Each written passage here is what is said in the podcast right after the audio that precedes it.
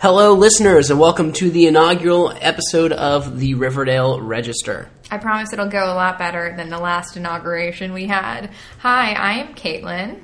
Wait, what? I don't know. Why'd you? Oh, inaugural. I walked right into that You one. did, yes. My I- name is John. Some of you listeners might know us from our other podcast. Do you like scary podcasts? Not we a cover, question, Where we cover uh, MTV Scream. Uh, if you're not one of those people, well, welcome. We like sexy teen mystery shows, and this is part of our little network of sexy teen mystery shows that we're going to be covering. Da da da. Yeah, We kind of a new song. thing. We're very excited about this. So, for any of you who are who uh, watched Riverdale, We are going to be doing a new podcast on Riverdale. So, quick info on who we are. I'm John, and I am generally kind of skeptical of the sexy teen mystery shows and their whole uh, vibe, and I will call stuff out. I am Kaitlin, and I love these shows with a burning passion of a thousand suns.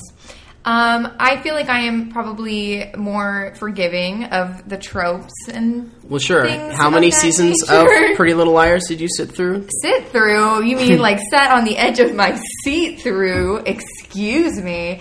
I am still holding Pretty Little Liars up to like the highest standard. It's the highest standard. It's so I'm speaking of sexy teen mystery shows. There's a million Pretty Little Liars podcasts, so I feel like it's been done to death. I already listened to three of them, but um, but no, I still think that show has a very compelling mystery.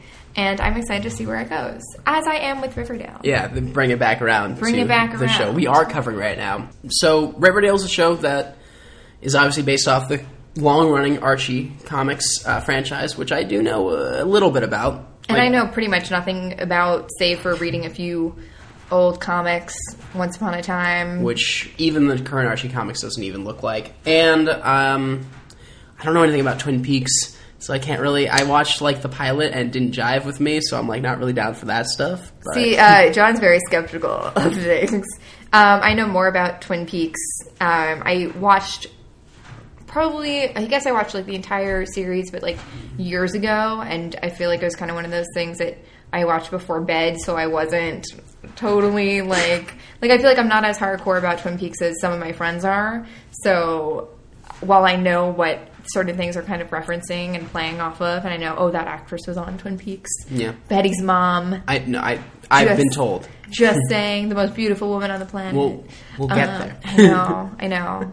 Also, like with Scream, I'm just gonna be like, look at the girls, they're so pretty, and look how boring the guys are. I mean, I'll say that too for the most part. The girls in this show are so pretty. so pretty, and the guys are so good looking, but like boring as rock. I think this show might be next level though. This is like much higher level attractive than anything I've Scream? seen before. I don't know, man. In case anyone does hear anything, we have a co-host. It's Kaitlin's dog Stella. She is very cute. She has an Instagram. By dog, we mean puppy. She has an Uh, Instagram. she does. Oh, we should plug that at the end. Or we can plug it right now. We can do both. At Stella the Mystery Pup. Stella the mystery pup. You need a Stella signal that you can shine in the sky. You know, it has nothing to do with our podcast, but I realize it like plays into it very well. it was pretty good. Yeah. So I can I can hear the, her scratching. So if we all could just ignore that for now.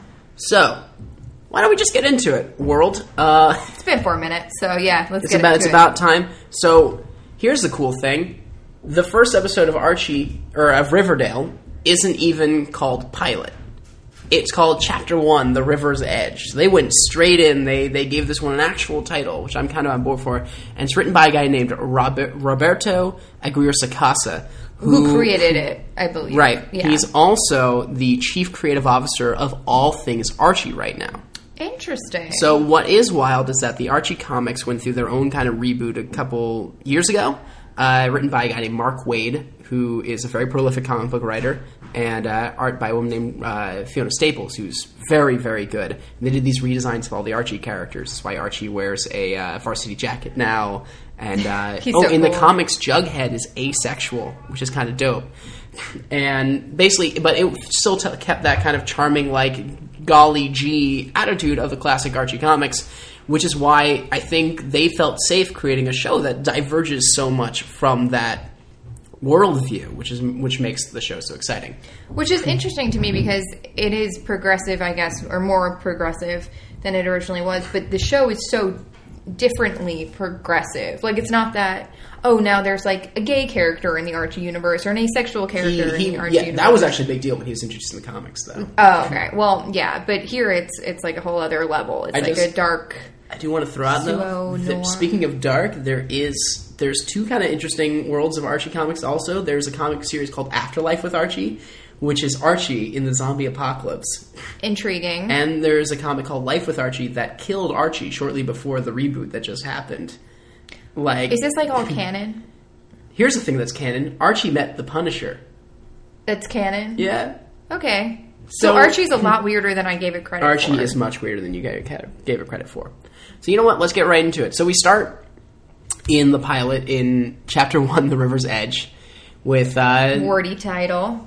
Cool. so we begin with the sign for Riverdale. Welcome to Riverdale, uh, the town with pep, which sounds exactly like the kind of sh- the kind of uh, world that the comics are. and it's very much lacking pep in Right. this universe. And there's a voiceover. Um, we find out later that's Jughead.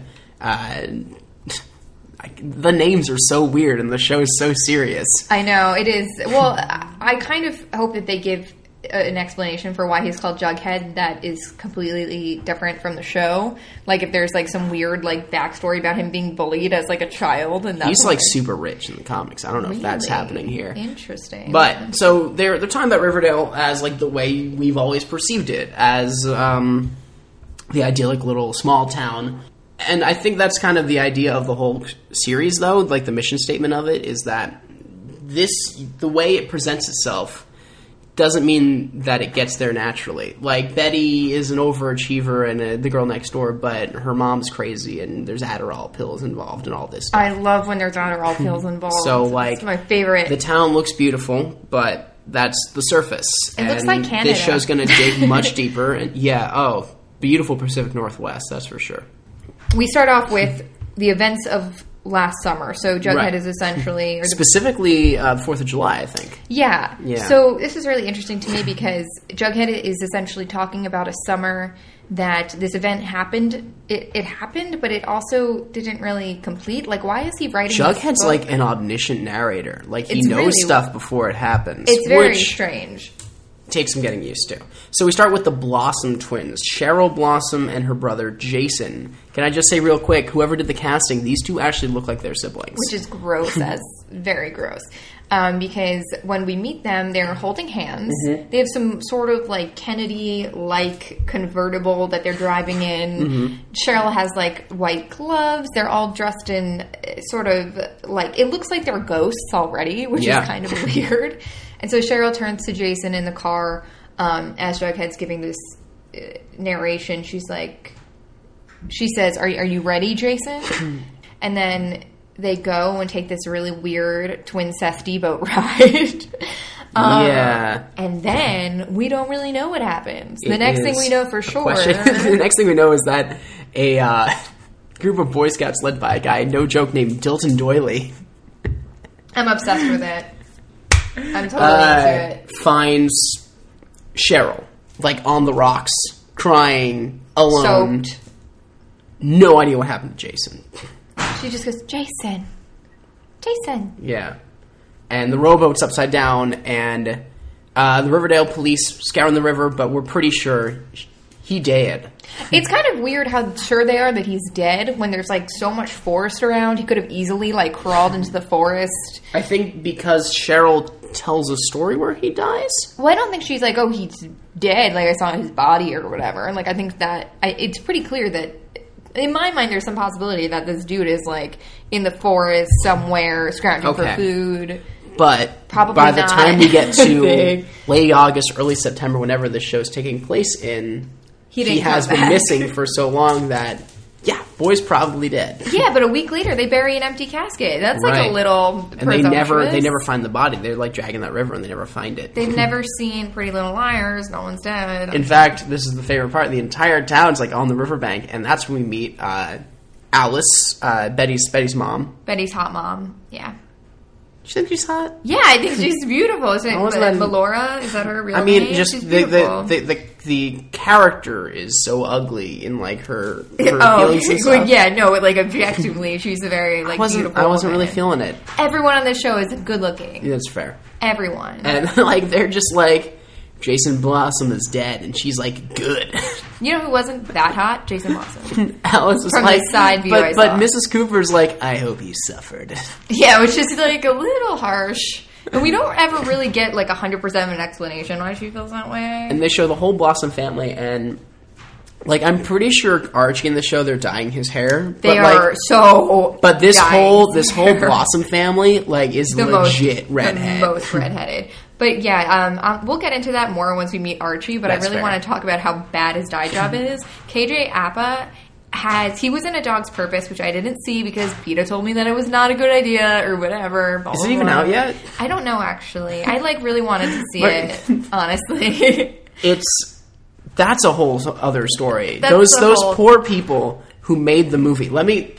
They didn't do anything. It was a second unit oh, I know. no, did I that. know the whole so the writer, the director, the actors, right? They didn't know or whatever. they're they're they're not responsible. But ooh boy, yeah. drama. I really want to see my it. my mom. This is a great story. My mom uh, goes to the movies, and this is before any of this information comes out. And like she'll, she sees a few movies. She likes to see big, big emotionally charged and Oscar worthy movies. She likes to know all the players in the game. But she sees a trailer for The Dog's Purpose. She immediately turns to my sister, and goes, "That looks amazing." That's how I felt. That's exactly how I felt. I want to. I, want to see that movie. I, I, I wish your mom and I could have gone to see it with a clean conscience. Like, I wish everyone could have gone to see it because that one movie was all set to wreck people. I know. Emotionally just broken. I know there's two You'd come home and you couldn't. You would hug Stella until you fell asleep. I know, and I know. Don't get me wrong. Like, I know there are two sides to every story. Who knows? I'm just saying that there's no way no one is going to make me feel bad. I mean, no one. There's no way that I'm not going to feel a little bit bad for going to see it now, Mm-hmm. which sucks Yeah. for everything. So eventually we get to Pop's Chocolate Shop Diner, and I love this set. Oh, it's great. It is gorgeous. I don't. I'm not sure if it's a practical or if it's a uh, interior. so. If like it's actually an outdoor building or if they just built it on a soundstage. But the design there is great. I love the lighting. Honestly, the whole color palette of the show is fantastic. It looks so good. Honestly, like, if, Like- ev- I like everything about the show. I really do. But I think that if everything on the show was terrible, except for how it looked, it would still hold my attention. the lighting and the color it's just it, it pops it does it stands out and we meet jughead jones which my god what a name and what a hat What a hat! i love it he's got a beanie but it's but it's all cut up to look like the crown that he wears in the comics oh, I didn't even catch that. yeah it's got pointed edges on it Is that why he's like a rich kid because he wears a fucking crown? no it's it's the crown is like some very old thing like it made sense when he was created which was like you know the 40s or Right. the 30s or whatever and they just never got rid of it Yeah. It's So it's weird. really hard to explain in modern day, and I think a beanie is a really good compromise. Yeah. even if it still has the crown thing on it.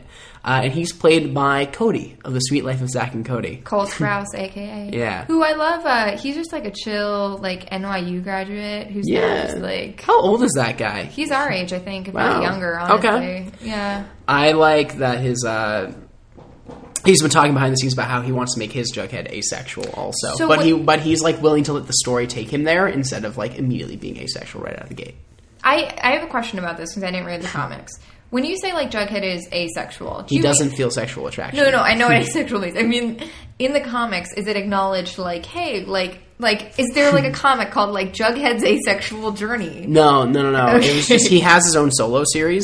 Okay, So you can read see. Jughead comics now, and he's just like, yeah, I'm asexual, and that's just accepted. Oh, he just says that. Yeah. Oh, cool. Okay. See, I just thought it was kind of. Yeah, of they like, they wanted to make it not a big thing, not a very special issue. Just I be like like, that. and that's life. Moving See, on. when you said that, I wasn't sure if it was going to be like you know, how, like SpongeBob is asexual, like that kind of a that comic isn't written by Mark Waid. That's a different guy. Uh, off the top of Okay. There's like multiple Archie comics at this point. But that's chill. yeah. If you liked BoJack Horseman, we could talk about how that connects with this. Don't. don't oh, come But on. anyway, I'm not. Eh, I don't have the interest.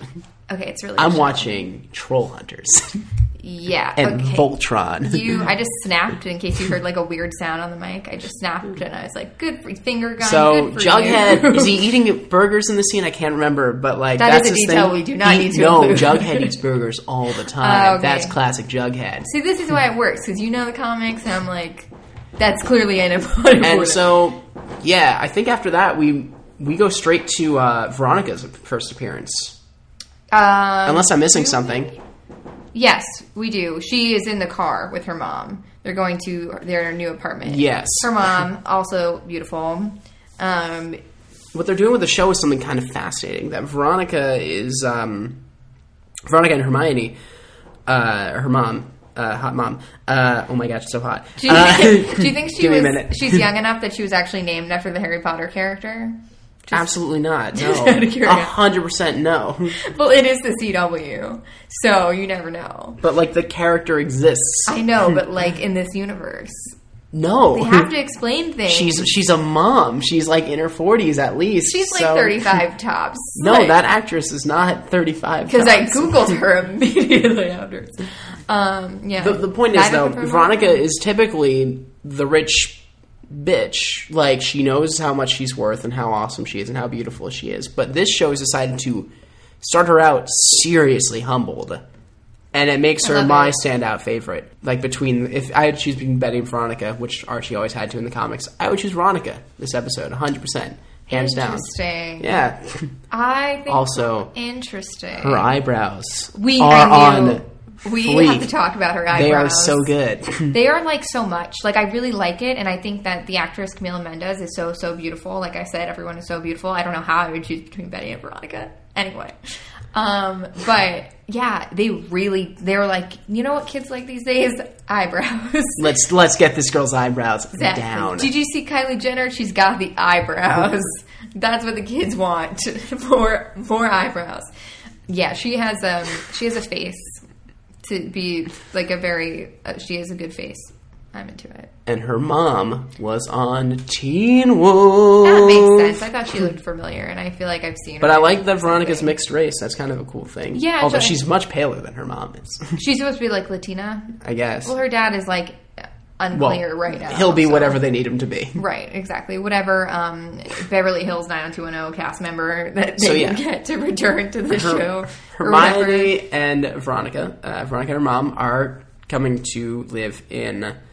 Pembroke? Is that what it is? Well, the Pembroke, yeah, but they're they're coming to live in Riverdale after something. something happened with their dad. I, think don't remember we if they get very specific. I think that we can just say it. I mean, uh, basically, the dad had like a Bernie Madoff esque situation. He stole money from probably a lot of his wealthy friends.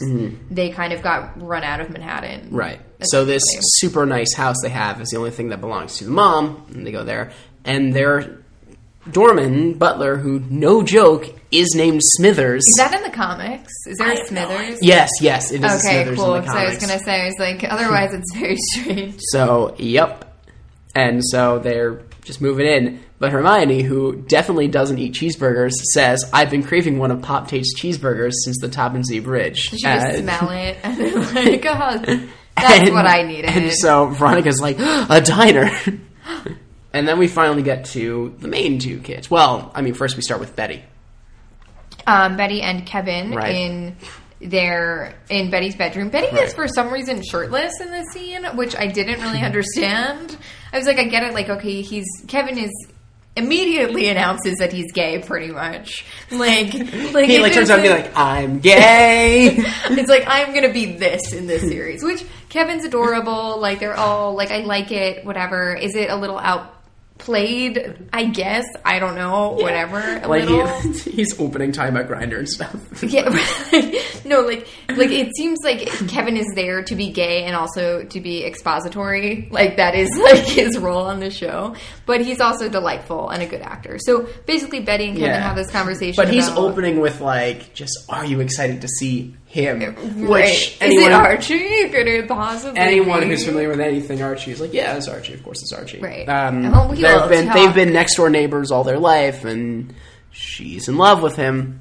And Uh, this is the time he got hot. So good timing, Right. Yeah. Betty. They look they look across the way into Archie's window, which faces Betty's window, It's and he leaves the blinds open video. as he's changing. And my God, Oh, he like why didn't slow that down and like play some sort of like soapy like love song as Betty is just like staring. who is like, this KJ Apa boy? He was in a dog's purpose. is he Australian? I don't know. I just look at him. I don't even like, hear him speak. He doesn't look like he's ever been a teenager. First of all, he's No, got like he this jawline and stuff. But my God, what a beefcake! Okay, so let's just quickly review Archie. Okay, Okay. top to bottom or bottom to top? Actually, I really just want to talk about his hair, his abs. I think everything about him is perfect. It is perfect. He is perfect. Save for, and I know that there was no way they could have gotten around not making Archie a redhead. Yeah, The hair, it's not good. The person who did it did the best possible job that they could, and I'm sure that KJ Apa's hair is like falling out as we speak right now because of how much bleach and dye they had to do in it. is what happened to Ariana Grande when she played a redhead on Exactly. Nickelodeon. See, you've been warned, KJ. Maybe this is just the pilot. It'll look better as the show goes on. I, I think it's just more. It's really hard to get your hair to be like that, that, color. and Yeah, look natural. Right, exactly. Like it's almost. I think it would almost be easier if you were to do like a purple esque, like a red that was supposed to look fake. But it's really hard to get a red that's supposed to like look natural. Also, he doesn't look like a ginger. like he's not. He just has red hair. I mean, he's not like a ginger. He's just redheaded. Right. You know, Molly Ringwald, I think, is playing his mom I heard that too. Yeah, so which there explains we go. where that comes from. Because she's not. She doesn't have orange hair either. And of course, the sexy part comes from his dad, Luke Perry. Oh my god, we're just gonna refer to him as Dylan McKay. I know we Are haven't we? done nicknames Where's. Dylan McKay from? Oh my god, Beverly Hills 90210. I need to initiate. You might be doing the nicknames on Oh this God, one more than yeah. me. Well, we're just because I actually know these characters' names. Right, you're like, yeah, no, it's Betty and it's Kevin and Yeah. this is canon and Uh, it's all canon. Obviously, come on. cool. Okay, so Uh. so basically, Betty is um, all misty eyed over her love for. But like, so is Kevin. He's on board for this. I ship Kevin and Archie. Maybe maybe uh, Kevin could give Archie a personality. so Kevin's basically telling Betty, "That's like, listen, girl, you gotta tell him that you're into him because this is getting ridiculous. We are sophomores, which we are sophomores. so we're practically adults now." I want to clarify. Um, I, when I was a sophomore, I think I was, I just turned fourteen. Does that make sense? Yeah, I think I had just turned fourteen. it's. I thought it was 15. Maybe I just turned fifteen. Maybe at the end of but my freshman year, I was 15. none of these people look like they're potentially 14 No, or 15 or years even old. sixteen. But Yeah, they're all seniors at least. But in we college. gotta, we gotta, we gotta roll with it. They're TV high school. TV high school. Okay. So, uh, let's see. Archie and Betty go to uh, the chocolate shop. Oh god, it's gonna take some getting used to. yeah. So Betty apparently was interning over the over the summer. She wants to With, do um, like she was like a book writerly stuff. Yeah. In a in the pilot, they say her be- the best. This is like hilarious because this is not something an intern would do. It was a Toni Morrison release party in the pilot. That's what she organized over the summer. Betty's job over the summer was working with a book publisher, mm-hmm. and she's telling Archie that the best part of her job was organizing a book release party for Toni Morrison, who I believe wrote The Bluest Eye and and that Toni Morrison then came up to her and gave her advice about how being a teenager is like the time of your life and don't waste it.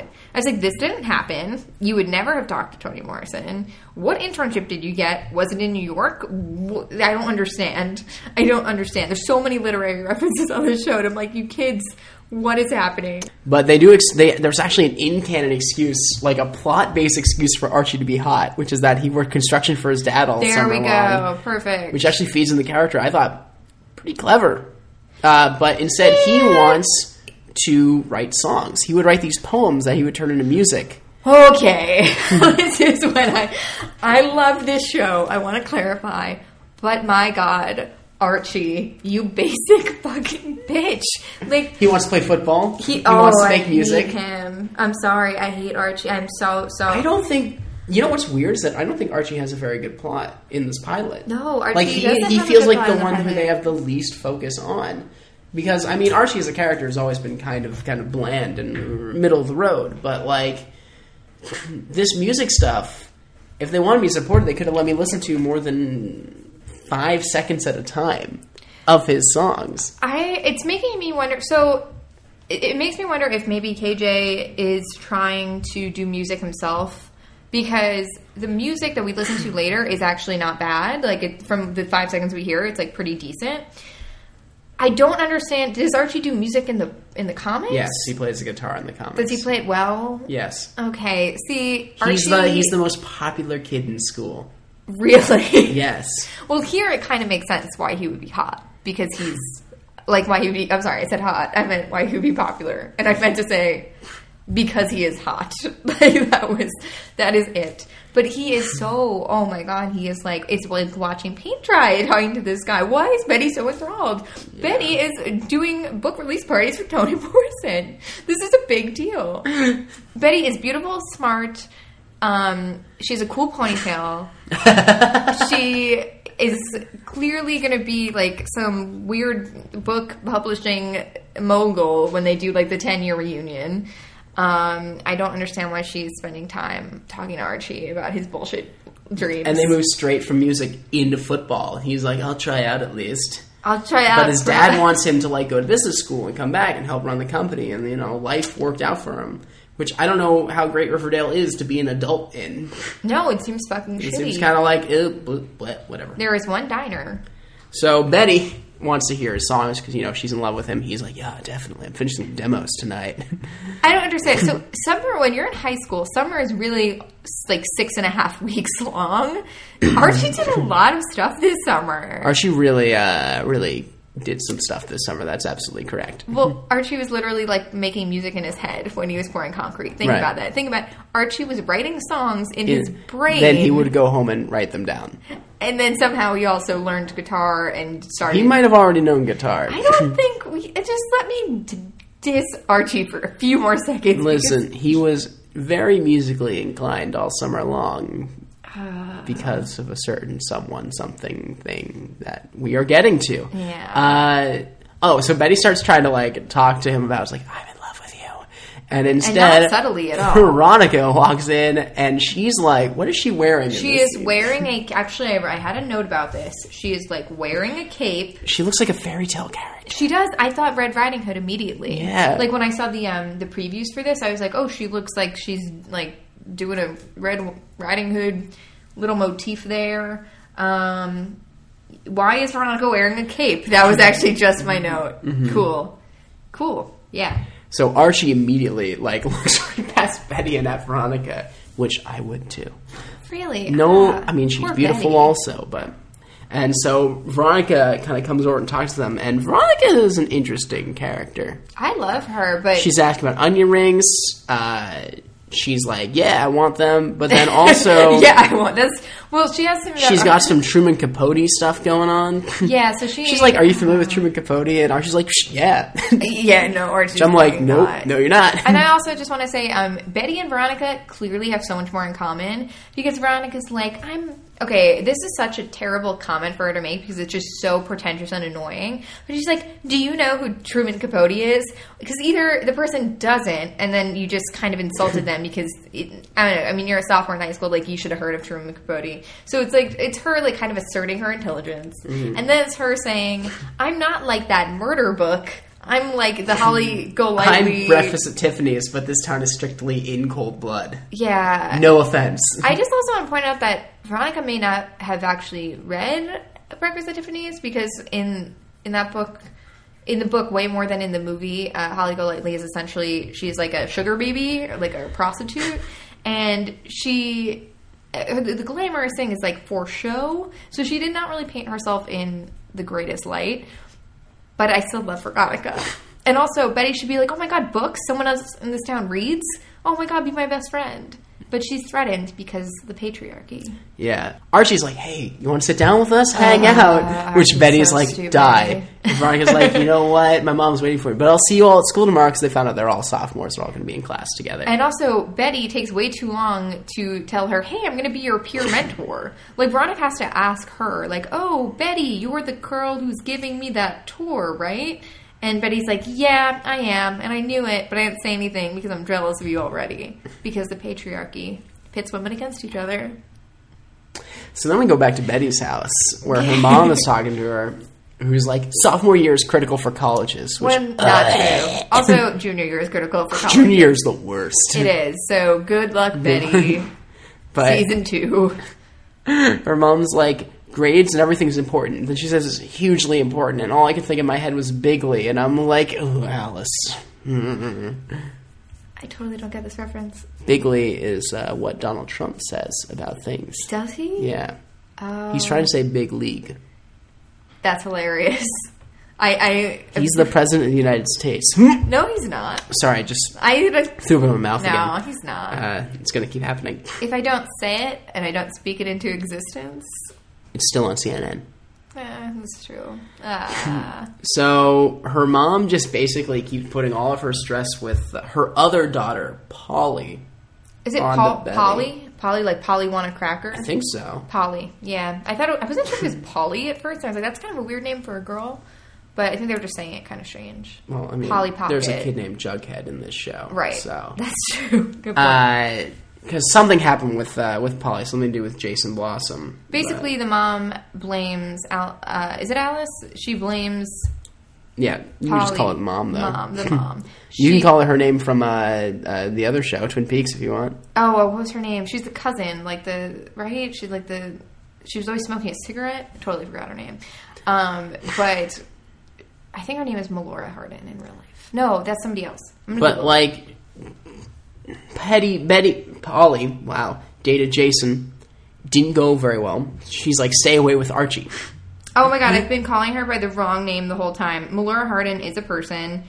She's great also. She is on a different show. But this is the woman who also Oh, Mad that's why. Her name is um Madchen Imagine a Amick.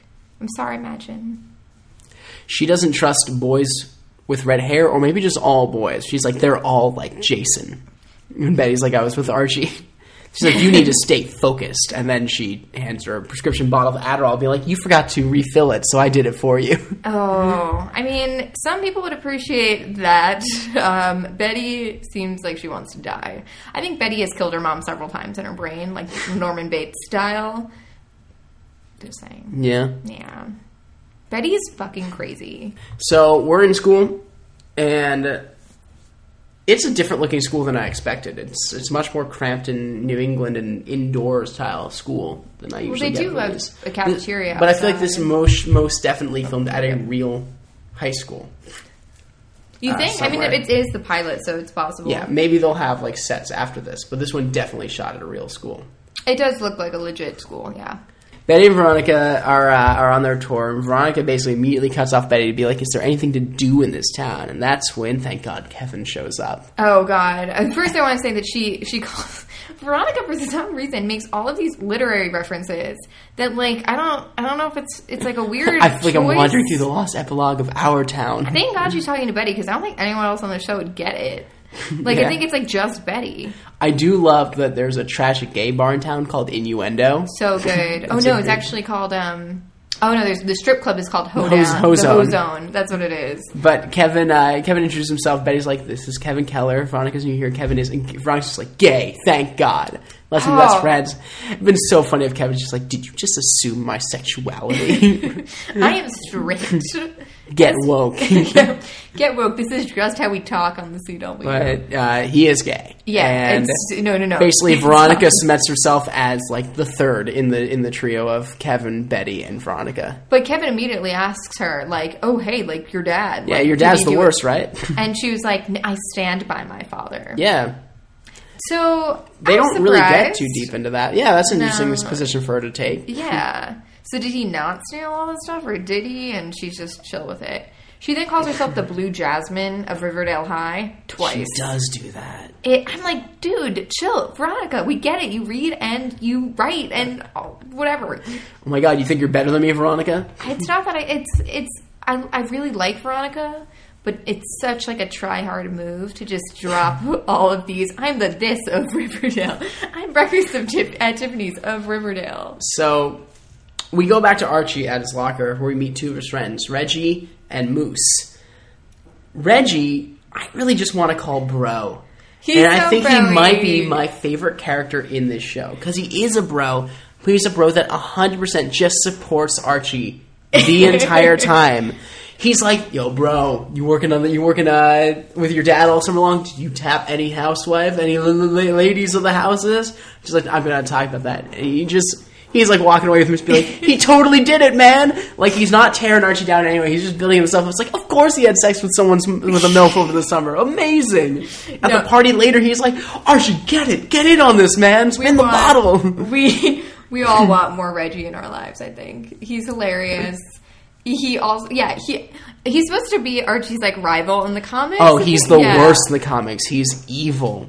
He so seems chill as. he's so cool here. It's cool. The guy who plays him is Also, really he's, nice. yeah, yeah, that guy was on Teen Wolf for a bit too. He Yeah, was he's an a hole on that show. He's been bouncing around the um, the sexy teen mystery shows for a little Right, bit. So he finally wound up on this one with a recurring role. Good for him. Yeah, no, it's a, it's a really uh, fun part for sure. He's he seems nice now. I hope he doesn't destroy all of the bromance that he's got building up with Archie. Right. We shall see. So yeah, Moose also he. I feel like we don't ever see Moose, No. but Moose uh, Moose has some secrets. Well, Dun, well, dun, okay, so we jump straight from here into the big like class meeting or the school meeting. Yeah, the um, assembly Yeah, and like where we kind of meet Cheryl, like not in yeah, the weird Cheryl. I forget what she even says in this scene. She basically says uh, they basically Veronica and Kevin and Betty are talking about how they might cancel this spring or not the spring dance, the welcome back dance because of what happened with Jason. Because for some reason, a kid's drowning death would cancel your school dance. I don't really understand. Like that doesn't make sense to me. Like why It's would just a way of bringing it back out. right, front. right? But it Also, doesn't make sense. weird thing I want to talk about with Cheryl, her faces. There's something like Oh, I think she's so cute. she's very pretty, but I feel like her her lips, which are incredibly full, are like exactly what plastic surgeons have been trying to recreate No, with no, with the dude, injections my- for years. I wish mine was able to recreate it that well. She has great lips. Um, she reminds me of. Do you know who the actress Dove Cameron is? No. She was on. Did you watch Hairspray live? no, No. Okay. She um she was on the show called Liv and Maddie. She looks a lot like Cheryl Blossom. I think she looks like her. Holland Roden. Over Yes, she also looks like yeah. Cheryl. Like they found like another her. one and like cast this her is in this show. She kind of actually looks like the, the actress who plays. She looks Cheryl. like she, she looks like she might be hiding an accent. I don't know why I'm assuming that on most of these casts. I'm like, you're too pretty for me to have not have known you existed before now.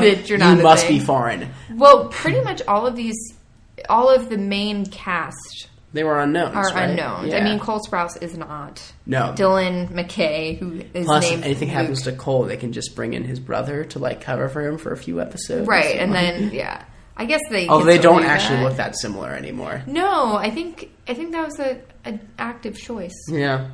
Yeah, Disney's good at finding kids who are almost identical, but not but quite. not quite, not quite. So, You know- but during the assembly, uh, Archie makes eye contact with the uh, hot teacher, Miss Grundy. It's like there's a hot parents and a hot cheerleader. like they're just looking girl. across this this um, this whole uh, uh, assembly at each other, and then we flash back to the summer when she's driving by, and my God, is she checking him out? Okay, so she's wearing Lolita sunglasses, like Yeah. Mm-hmm. those heart shaped glasses. Um, Lana Del Rey sunglasses. she's like drinking a Slurpee. She and she's like, "It's hot. Get in my car." Like pretty much like like she she later. saw him like wiping his face with his shirt, saw his abs. I have some problems with this storyline, and I'm sure you're gonna know what I'm gonna say. Also, um, how old do you think she is? Like, just out of curiosity. Well, I know the actress looks late twenties. Okay, because The character may be supposed to be earlier twenties, like close to our age. it's so weird. Okay, they have a lot of these. Pretty much every teen show at one point has done a teacher-student plot point. Mm-hmm. I think we need to start acknowledging how. I think I think there's always drama there. Yeah, There's never- It's a good yeah. source of drama. It's a good source of drama, but I think that it's maybe it's time that we start acknowledging like the fucked up power dynamics. I'm cursing so much. I am so sorry. Um, the really, it's really messed up that that this is like a source of drama when really there's some inherent problems with it, and I think that especially when it's a, a male student and a female teacher, those are totally swept under the rug. I think it's the opposite. Like people do acknowledge, like, oh, it's weird if it's a female student and a and a male teacher, but in these kind of situations, I feel like it really gets ignored, and I just don't think that's right because even though KJ Apa looks thirty, could be could be older than the teacher honestly in real life. He he's like still a kid. Like he's like 15 and like are we not gonna like as much as we treat kids on teen dramas like they're adults i think it's like time that like we start maybe like either not doing these storylines or doing these storylines in a way that like makes them a little less sexy. Because right now i'm just watching this and i'm like oh man this is like the hottest thing ever you know? And like i don't want to feel that way. It's mm-hmm. weird even though like the woman doesn't seem like a predator, like she was literally just driving by and saw her student, and instead of being like, "Oh, he looks good," oh wait, no, I'm a I'm an adult. like I, like I don't understand. I don't understand where like her headspace was for that to be okay. End rant. Cool. Cool. Uh, Do you concur, John? I just want to see what happens. oh God, I'm see, this is the frustrated because Archie is so focused on her that he doesn't see the two girls right in front of him. there's actually honestly three. I think Cheryl is also smitten with Archie. Totally. I'll explain that. I have theories. okay. If I if you guys listen to our last podcast, Do You Like Scary podcasts? you'll know that I I have so many theories. And I dismissed them out of hand. And he dismisses them. And because of the way Scream turned out, it seemed like he was justified. But no, no. Riverdale is gonna be where I have my day. So, uh, after in Act Two, uh, we've been talking about Act One for. I hated the end of Act One. I just want to clarify something. I really didn't like the It's end really of Act awkward One. where they shoving the title there. That's a pilot yeah, thing, though. it's I know it's just really weird. I was like, oh, okay. I'm like, this is this is an inappropriate act break, but go on, okay. Yeah, we had found out. Introduce new drama and Right. then okay, So there's gonna be a dance. Uh, dance. Archie tracks down Miss Grundy in the hallway. where We learn her first name is Geraldine because here's the kicker: Miss Grundy in the comics is an old ass lady. Yeah, yeah. I was really surprised when I heard that. She's hot, young Miss Grundy. Woo! or like Um, old for the CW. But of course, we like get back to Archie's plot of I just want to make music. Okay. I feel like it's just like why what the fuck, Archie? Like what? Like I don't understand. Like, is this really the biggest source of conflict for you? Like there was a kid who was like murdered like two minutes ago, and you're really, really, really, really concerned about how you're going to possibly manage an after-school job and a football game and this very abstract music idea. like, I, I don't really understand that. Is he supposed to? Does he want to pursue music? like like after school like is he i don't like i don't really understand like why you wanting to do music is going to like what are you going to do with music are you going to start a band like are you going to take guitar lessons Well, he goes to Josie and the Pussycats and tries to like start a thing with them, which is also hilarious. oh my god right Uh, yeah like the white guy coming in and being like play my music Josie and the Pussycat are all black. all the members of cool. josie and the pussycats Yes. the band are Yes. black women Yes, yes so that's pretty dope. They all got the Pussycat ears. yes They're like, we're building a brand over Which- here. and she was like, "You're staring at her pussycat ears, which are rude." And I was like, "You are You- so good." You put them on your head, but okay. yeah, it's kind of like, "Look, you." They eat, they all kind of built up their hair too to look like their pussycat ears. It's so good. They do not have enough time in this pilot. I'm starting to wonder. They're gorgeous, by the way. yes, all three of them. No, they're all beautiful. Though I kind of wish the I don't. Yeah. The other two pussycats got some like talking time because it's well, I'm sure we'll get there. it's also like Cheryl and her two friends. Cheryl Oh, two her friends, minions? They don't talk at all. Do, what kind of kid is like uncomfortable being a minion to my other friend? I don't know. I mean, in this case, they don't have to pay them because they're like technically extras. They don't have lines, right? So featured extras. Yeah. But But Josie's like, hey, we're building a brand. We're building our story. And that story is written by us. So we're not going to play any of your stupid music, Archie Andrews. and I clapped. I applauded a lot because literally someone finally calling out Archie for being I, I don't know what. I'm sorry. I'm, Read my gloss lips, Justin Gingerlake. that was my favorite line of the entire not pilot. gonna happen. So good, so good. so good. I was. I, I'm. we just I'm call Archie Justin Gingerlake? if you want to. It's I'm so very. good. I'm. I'm a big fan of Josie and the Pussycats right now. Yeah, no, I don't know why they don't have enough. They don't But. have, yeah. but anyway, uh, Miss Grundy's like making an appointment during my regularly scheduled office hours. Uh, We ain't talking this trash out here. Which, to be fair, she's trying to put it all in the past. I won't stay there because he's hot and she's hot, and power dynamics and, and patriarchy and the, the, the, the stuff you were talking about earlier. Yeah, I mean, in this case, it's just weird. It's like, look, you're an adult. Like, I don't, I just don't believe that. Like, you could control, you can control yourself. Like, I don't. I know this is a CW show, and I love teen dramas, but like, this is. Do you? Do you love teen dramas? I do, I do love teen dramas. I oh, do. we get like our one scene with um with Hermione where she talks to um Archie's Oh, dad. Dylan McKay. I think we skipped the first scene with Archie's dad. His Oh, name's Fred. that's okay. He's played by Luke Perry. Yeah, who is also Who? Wow.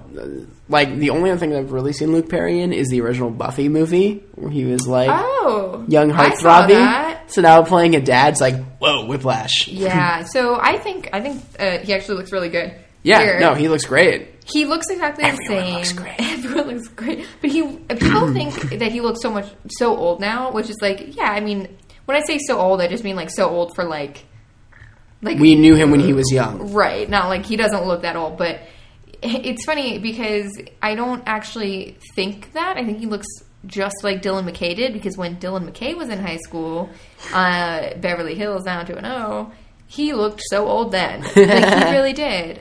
And also, that show is great. It, it's not, but like it is. Like, you know, and Dylan was the worst. And like, like really, he was just the worst. Fred seems great. Seems like a really good dad. How do you feel about Fred's parenting? Um, he's like trying to be there for his son. Yeah. So the But mom's like he's gone. like, hey kid, you want to come back and like work at the lumber mill? And Archie's like, nah, man, football's really important to me now. and he's like, cool, okay, fine, uh, go But, like, do that. He's like, cool, but I'm still supporting you, and your mom left, so like it's just you and me there, buddy. You wanna you wanna chip in? You wanna you wanna put the work in over here? I just want you to you know have a safe world in the future because uh, jobs are hard. And Life also, is hard. nobody gets out of I, alive. I built this. Uh, We built this city. um, yeah, on murder and mystery. Yeah. But Uh, Hermione goes to visit Fred at work, and he's like, "What can I help you with?" She's like, "A job, actually." Which I wish my job interviews could go that way. Right, right. could I just have a job? Oh, well, I'll think about it. Well, to be fair, he does say no, like pretty much right away. she shows up in pearls to a construction yard and was like, "I could work here seasonally. It's okay. Someone just went out. It's fine. I can do this." She could do some like light. They used to officing. date. So this That's scene- gonna come back. The problem, I didn't have a problem with the scene. It was like a fine scene. But the one thing that I didn't like love about this is that it reminded me aggressively of Gossip Girl. Um, I know that you're not a Gossip Girl person, so No. you should watch it. Wasn't. Gossip Girl a boy?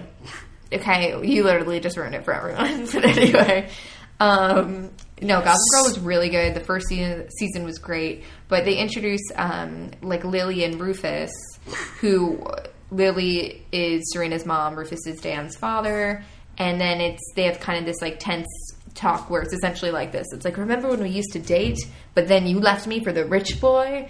Yeah, yeah. Exposition. I always think that's an awkward situation too, where they're like clearly gonna get these two together at some Right, like when are they going to date? But like then, soon. what if they're dating at the same time as Veronica and Archie? That's Wow. super weird, right? No, that's what happens in Gossip Girl. Remember then Scream when that happened? Oh yeah, that and did then happen. Kieran and Maggie and, uh, Right, and that the sheriff. happens actually just all of the They time. just went to dinner together and it was like, that's weird. That's weird. It's either the best situation or the worst situation. And also that happened in the movie Drive Me Crazy with Melissa Joan Hart. I know of that one. Yes. Yes. Yeah, and so Fred's like, "No, I can't. I can't give you a job. Uh, I just people don't like you. Don't like It's like husband. essentially what he says, Uh, basically. and I, you, he's on trial for fraud. So please don't be balancing my books." Fair. She's like, "You're so mean." so yeah, lunch is outside at Riverdale. And it is, even though it looks like it outside, always and the, rains. you know the music playing as Veronica heads outside is like some kind of melancholy guitar track that we learn pretty quickly. Oh, it's Archie's music. okay, so look, I love sad boys with guitars. Archie does not have the emotional depth yet to make that a thing. Archie is talk about vanilla characters like the like the He's more like Strawberry. Uh, uh, he's strawberry, but he's like he's like strawberry, like generic ice cream strawberry, where it like or he's like vanilla with some cherries. The exactly point is, it's not that good. or like pink flavored vanilla, like whatever. I just feel like it's like Archie claims to like have all these poems in his head, but we don't actually ever like get into Archie's head. We never really we never hear a full track of his music either. We, this plays for about 30 seconds and then he slaps the laptop closed. And Veronica's like, it was incredible actually, the little I heard. Girl, you heard nothing. Right, no. You just got to this table. You also just want friends. yeah, you, you it's true. Yeah. also, I don't think we mentioned, but earlier, um, Veronica does ask about Archie, so it's clear that she's interested. Yes, yes, that is true. Yeah. So she Uh, but then Betty- Kevin's also like they're like unofficially dating Yes. Betty. So I'm I appreciate Veronica being like, cool, then I'm gonna help Veronica or I'm gonna help Betty get with her. Get which him. was so cool. like yeah, they're really trying to build like a legit female friendship between Betty and Veronica. Yes. which I am on board for. It's great. No, I'm really into it. I really think it's it's interesting to me because this show, literally, you could kind of pluck Archie out of the action, or maybe not out of the action, but you could take Archie and make him a, a secondary character. Yes. Well, And- that's why it's called Riverdale and not Archie. Yeah, but but I'm sure they're going to give him more to do. Without him, though, like if he was just kind of like a nameless or not nameless, but like Just Hottie in the distance. right, like Hottie in the distance or whatever, this show would be just as good because Veronica and Betty are really strong. Yes. and and I, I feel bad. I'm sorry, KJ Apa, you're doing the best you It's can. one episode. I know. We're Um, one episode in. I just see. I always feel like but this, the last show yeah. we did a podcast where had a very vanilla main character, so Right. we just want you to step up. Yeah. Well, it's not really him. He. I don't know. I think it's just. We might. Maybe we just hate main characters. That can't be it. I think it might. Well, mm, I'm trying to think. Love Of, other main characters. I'm trying to think of a TV show where, like, I genuinely think the main character is the best part of the show, oh, though. The best part of the show. or at least like top three best parts of the show. Veronica Mars, I think that's a really strong contender for that. iZombie. iZombie, that's also. But that's the same creator. yeah, and here's the problem though with that. As much as I love iZombie, and I do, and as much as I love Liv, she also adapts other people's personalities. That's fair. So I feel like that can't even count. The Hundred, the main girl from The Hundred. And I don't watch great. The 100. See, we So- can't watch the same show. But she's cute. She's like uh, she seems spunky. So sure. So Veronica, Archie shuts the laptop immediately. Yes. Veronica gushes over his music. He bounces because he's Archie, and we can't have him on screen for that long before falling asleep. um, immediately, Veronica starts asking Betty, "Oh, did you ask?" Did you ask him to the dance? Did you ask him to Right. the dance? Whatever. When Cheryl, like a tornado, comes over, sits down, and has the best Oh lines she's like, but she sits down and be like, Betty, can you move over? I love her. Cheryl is evil. She's. I'm her. fascinated by her. Me too. She's so interesting. Well, like Kevin calls her out on being like an evil queen bee, and she's like, "Gay best friend." Isn't that a little like done before too? see, that's my favorite thing about it. But it because but and she keeps trying to call out all these all these things, but then she's the queen bee with the two with the two little sidekicks who has parties at her house where they play spin the bottle. So who's a cliche? well, I think Cheryl is. I, I think I think Cheryl is a lot weirder of a character than like a Blair Waldorf or whatever from Gossip Girl. She is very much like that. Like she is. She dominates. She has control. She also was probably sleeping with her twin brother. Like that's like a really big plot point. I'm just I'm more concerned with the fact that she decides what's retro and what what's iconic, what's too old and what's cool. she like she's like cheerleading's totally cool. Veronica joined the cheerleading squad. Veronica's like, oh, Betty joined the cheerleading squad. And she's like, ugh. Betty. I mean, you can, but you have a lot on your plate. You're fat. Okay, like, so she, this is my favorite delivery of a line this entire episode. She she looks at Betty and just goes, Betty has a lot on her plate. Quick glance at her plate. Like it's so subtle but so pointed. Mm-hmm. I just, I think it's a little, I don't, okay, so I'm wondering if we're going to get kind of like a Hannah on Pretty Little Liars flashback where Betty freshman year was like heavier or something.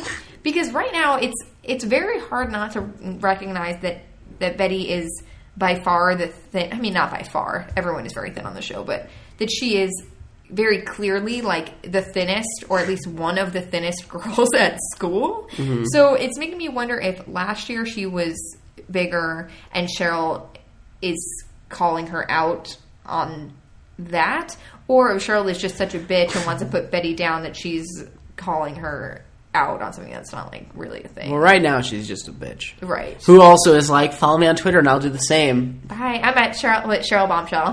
That was Cherry. Oh man, yeah. Cherry Bombshell? Oh god, Cheryl Bombshell. Cheryl Bomb. Whatever, man. Well, That's guess this would be not- Cherry Bombshell. You don't follow people and follow. Mm, bad Twitter. Cherry, cherry, cherry bomb. No, no, no. Just her attitude toward Twitter as cementing a friendship. Um, yesterday I was in an Uber pool, and someone in my Uber pool was like, "Follow me on Instagram, and I'll do the same." Nope. And I was like, "I Nope. did," but I accidentally gave him my uh, my dog's my dog's one. So Uh, and Veronica is like, go ahead and hang out cheerleading. Red's like, no, I kind of want to be a cheerleader. yeah, no, everyone everyone wants to be a cheerleader for some reason. Veronica calls Betty a total smoke show, which makes me happy. I love that. I love that They're going to be. River Vixens. They're going to try out together. Okay, so their tryouts are fun. Right. Well, we'll get there.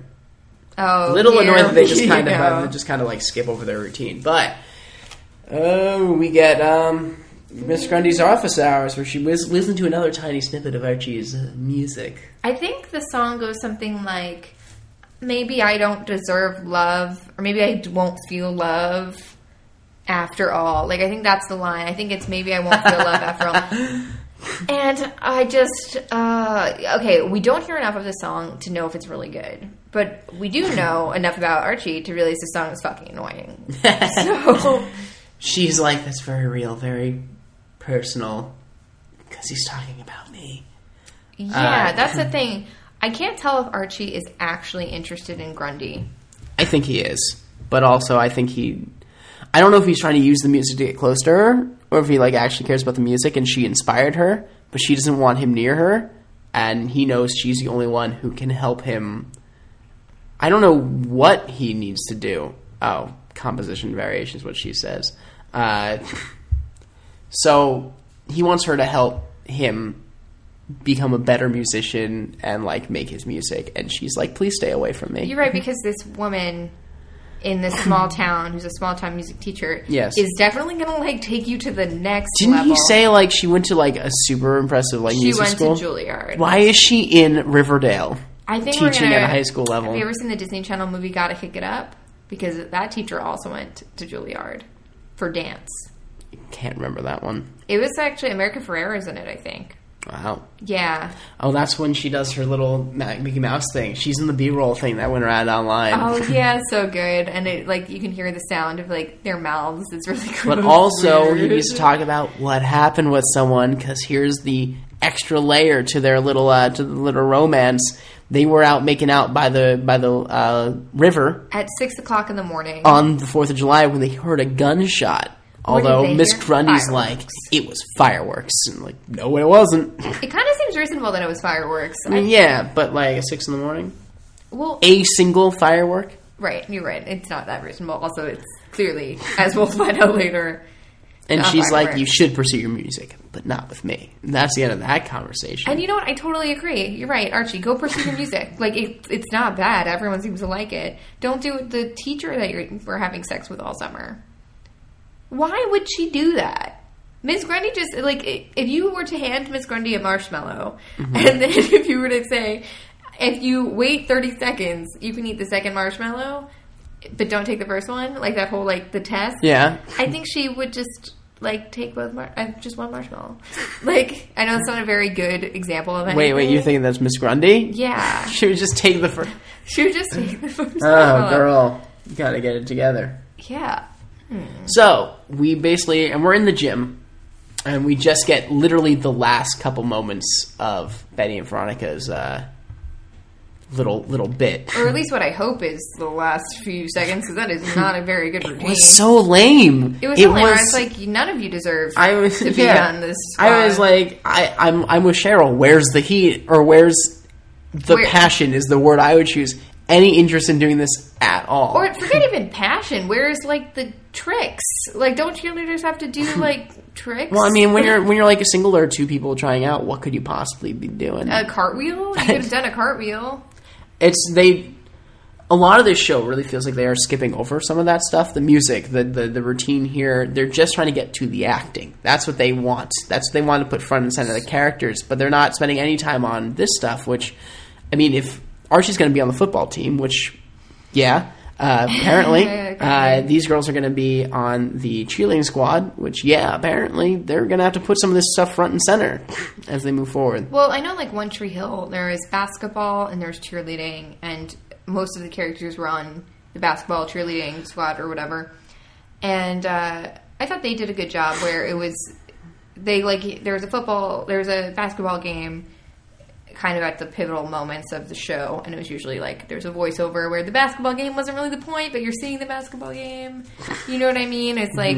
It, Oh, while th- they're doing the like, and here's what's going on as like the guys are like playing basketball in slow motion in front or, of you. or it'd be um, like they would be like Truman Capote once said, blah blah blah blah blah, blah swishing the basketball, then poignant statement about life, then pan over to the cheerleaders. It was kind of like that. So maybe that's what they'll do with Jughead's like voiceover, Mm-hmm. and it'll be like in this game of life, you know, Archie fighting someone, yeah, on the football that'll field. happen. Okay, It will happen. so Veronica's like, you haven't seen her big finish yet, and then she and Betty kiss.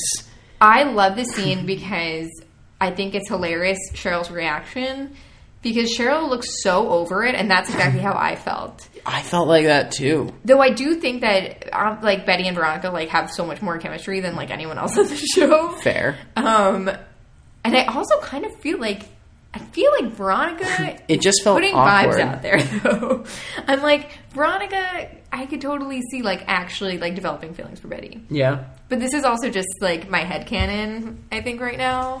So so I'm kind of on board. Cheryl's just like, and again, Cheryl decides what's still in and what isn't. Who is this girl? Why is she the arbiter of this? Uh, Cheryl's like, check yourself by date, ladies. Full lesbian kissing isn't in anymore. yeah, since 1994, that's the date. Is that what she says? The- yeah, and I'm like 1994. It's like what happened in 1994? So she moves to the interview portion of the audition, which is really the part where she just dresses down Betty and like says hi to Veronica and is like, Veronica, you're in. Betty, your sister's pathetic, so you're out. Well, she she asks Betty. It's really a weird scene because she tells Betty she like essentially baits Betty. She says something like, "Tell me why. Tell me that you hate Jason." yeah. So- she wants her to like tear apart her brother and said Betty's just like, I'm sorry about what happened to your brother. Right, She was right. like, you don't have the passion. You're not in. Which I, I don't know. I need girls with fire. I can't I can't really understand what her point is in this situation. Like I I think I read I've read in an interview somewhere with the actress who plays Cheryl that she's a little jealous of Betty's innocence or something like that. Like it's like kind of like she wants to break her. Oh, okay. Um, which, yeah, okay, cool. Like, we don't really know much about Betty's relationship with, um, with like the Blossom family before any of this. So I guess we don't really know, but it's kind of like a weird thing. It's really strange that, Cheryl goes after Betty so much. Right. Which sends Veronica after Cheryl Mm-hmm. in like probably the best moment of the pilot is just this speech where she's like, Maybe the reckoning is now. "Yeah, maybe the reckoning is me." I love it. She's like, "You want fire? My specialty is ice." Which is like something that no teenager would ever say, but I was like, yeah. well, it kind of Veronica already like speaks kind of oddly, but Yeah, and then man, she I feel like she might have been planning this one in her head for a little bit that whole day. she's like, oh, I haven't had such a good speech. She's probably like, have you ever read To Kill a Mockingbird? Well, in this case, and the girls get on the team. Yeah, so even though they're not good at cheerleading, like they were objectively Also, the uniforms kind of suck, but Oh, really? That's fine. I wasn't on board for them. Totally disagree. I like that they gave them um, like kind of cutesy cheerleading outfits because they could have really gone with like the super skimpy like Yeah. like well, I think they make sense for living in a Pacific Northwest town. They got the long chilly. sleeves. I, I read it. Okay, Kind of so when I saw those cheerleading outfits, I was immediately reminded of how. See, I'm from I'm from New York, so it's cold um, in, in October. I would always want to buy like the Halloween costumes or like wear the Halloween costumes that were like pseudo skimpy, like as a child, like the the genies Mm-hmm. and like the pussycat dolls. Actually, I was like not pussycat dolls. Oh my god, I was not dressed as a pussycat doll. I was dressed as Josie and the Pussycats. And my mom would always make me wear a turtleneck, a white turtleneck underneath the costumes because she probably didn't agree with like the sexualization of children that the Halloween costume industry does. But anyway, that's what the that's what the cheerleading uniforms reminded me of. I thought it was so cute. That's fantastic. I was so mad about at my mom when she made me do that as a child, but but anyway, There's a scene of uh, Archie at football tryouts. Yeah. Coach, who no lie, is named Coach Cleats. Archie, everyone is obsessed with Archie. I, I think Everyone loves Archie. When Archie isn't in the room, everyone should be talking about Archie. It's so weird. I don't know. I mean, I guess he's good at football. Coach Cleats is like, hey man, usually sophomores only play JV, but we got a spot open on varsity, and I want you to take it. Also, just a quick fact: um, the spot is open because somebody died. Yeah, because Jason died. He would be getting Jason's number. Like that's like retire the number. like Jesus. what the hell? That is Retire messed up. It's so messed up, especially because it happened like three months, not even three months ago, like last month. Last month it happened. Yeah. No, Yeah, July. This Two is months ago. Maybe late August, early September. But yeah, it's like two months days ago. Uh, Archie's like, so my dad's business. Uh, Suddenly, I care about that because it's a convenient excuse. I don't think I can go do that, commit that much to football. And Coach Cleats is like, you know, take the weekend or take a take a night, sleep on it, something like yeah, that. yeah. So we're back with Betty and Veronica. Like they're just, they're best friends now. That's what's going on. well, I feel like Betty is really holding back, which is strange. So we don't actually meet any other friends that Betty has. It's just Veronica, just Kevin, and then this new girl, Veronica. And she's friends with Archie, I guess, too, but like obviously pining for him. So I don't know who who eh, who Betty confides in. So suddenly Veronica's here, being like, "Tell me all your secrets," and Betty's like. I don't trust you, but I have no friends. so, so uh, Yeah, Veronica, she's talking about her brother or her sister. yeah, Veronica kind of explains that that oh, I'm being nice to you because Betty's I don't Betty doesn't understand why Veronica's being nice to her, and Veronica says I'm being nice to you because I was essentially like a super mean girl back in Manhattan, and then She was Cheryl, basically. right, she was Cheryl, which I don't believe. She's Buffy. Was She's at- Buffy the Vampire Slayer. Veronica, Buffy's character was basically Cordelia before she came to uh, Sunnydale.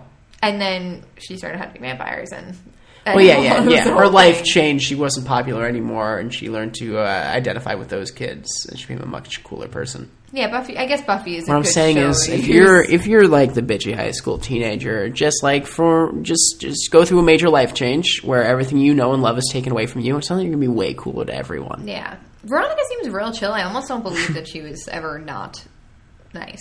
Are you kidding? Have you seen her eyebrows? you don't get eyebrows like that. for Second best eyebrows in, in uh, Riverdale belong to Cheryl Blossom. So Oh, yeah. That's interesting. Yeah, she does have good eyebrows, too. yeah, She has a good face. Everybody has a good face. my God, this show Yeah. Quality faces. just my God. So the girls see. Oh, we didn't get to. Uh, Betty also explains Oh. what happened with Polly. So Oh, right. she essentially explains that Polly and Jason sort of dated or whatever. It's not really ever super clear. And it got really toxic and complicated and like blah, blah, blah. And then for some reason, I guess like Polly just had a nervous breakdown, but but Polly's mom, Polly and Betty's mom was like, You're not my daughter anymore. Like, you're crazy. And that was kind of, now she lives in a group home. There is so much exposition in this Well, pilot. there's so much exposition, but there's also like not that much explanation about what's going on in this No. situation. Well, also the show doesn't really have like one concise plot for the episode, unless you count Archie's struggle to get Miss Grundy to like be his music tutor. Yeah, yeah, but it's okay. I feel like it all really works. It, I It just- does. You the the other main arc is Betty trying to tell Archie that he she likes him, and that conclusion is heart wrenching at the end of the episode. Yeah, I just have this. I have feelings about that. We'll get there. So now the girls find Archie walking away from practice, and Ron is like, "Yo, you doing this? Betty, you're telling him how you feel right now. You're slaying your dragons. Gonna gonna ask the boy out." So she forces Betty to do it, and Betty panics the last moment. She's like, "We want to ask you to go with both of us." Because it's Veronica's first day, and she would hate to go alone. And, And- Archie's like, "I'm not really feeling it." Archie like, actually says, "I'm not in the headspace for a dance right now." Because Archie has a lot of stuff on his mind. Right. Maybe don't sleep with your teacher. Oh, interesting choice.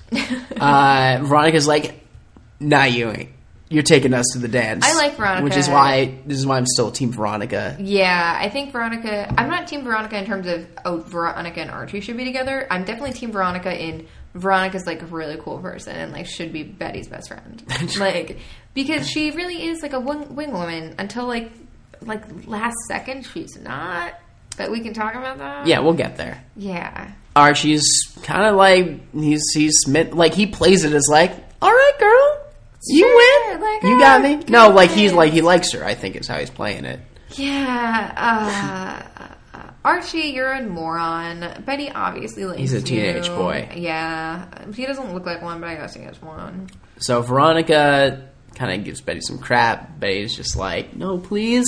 She's like, "Fine," but she's still gonna try to get them together at the dance. Which is really nice of her.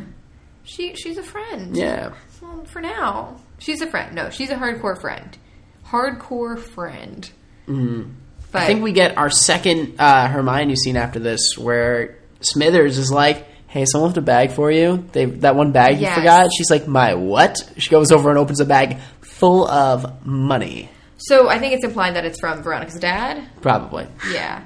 So that's nice. Yeah.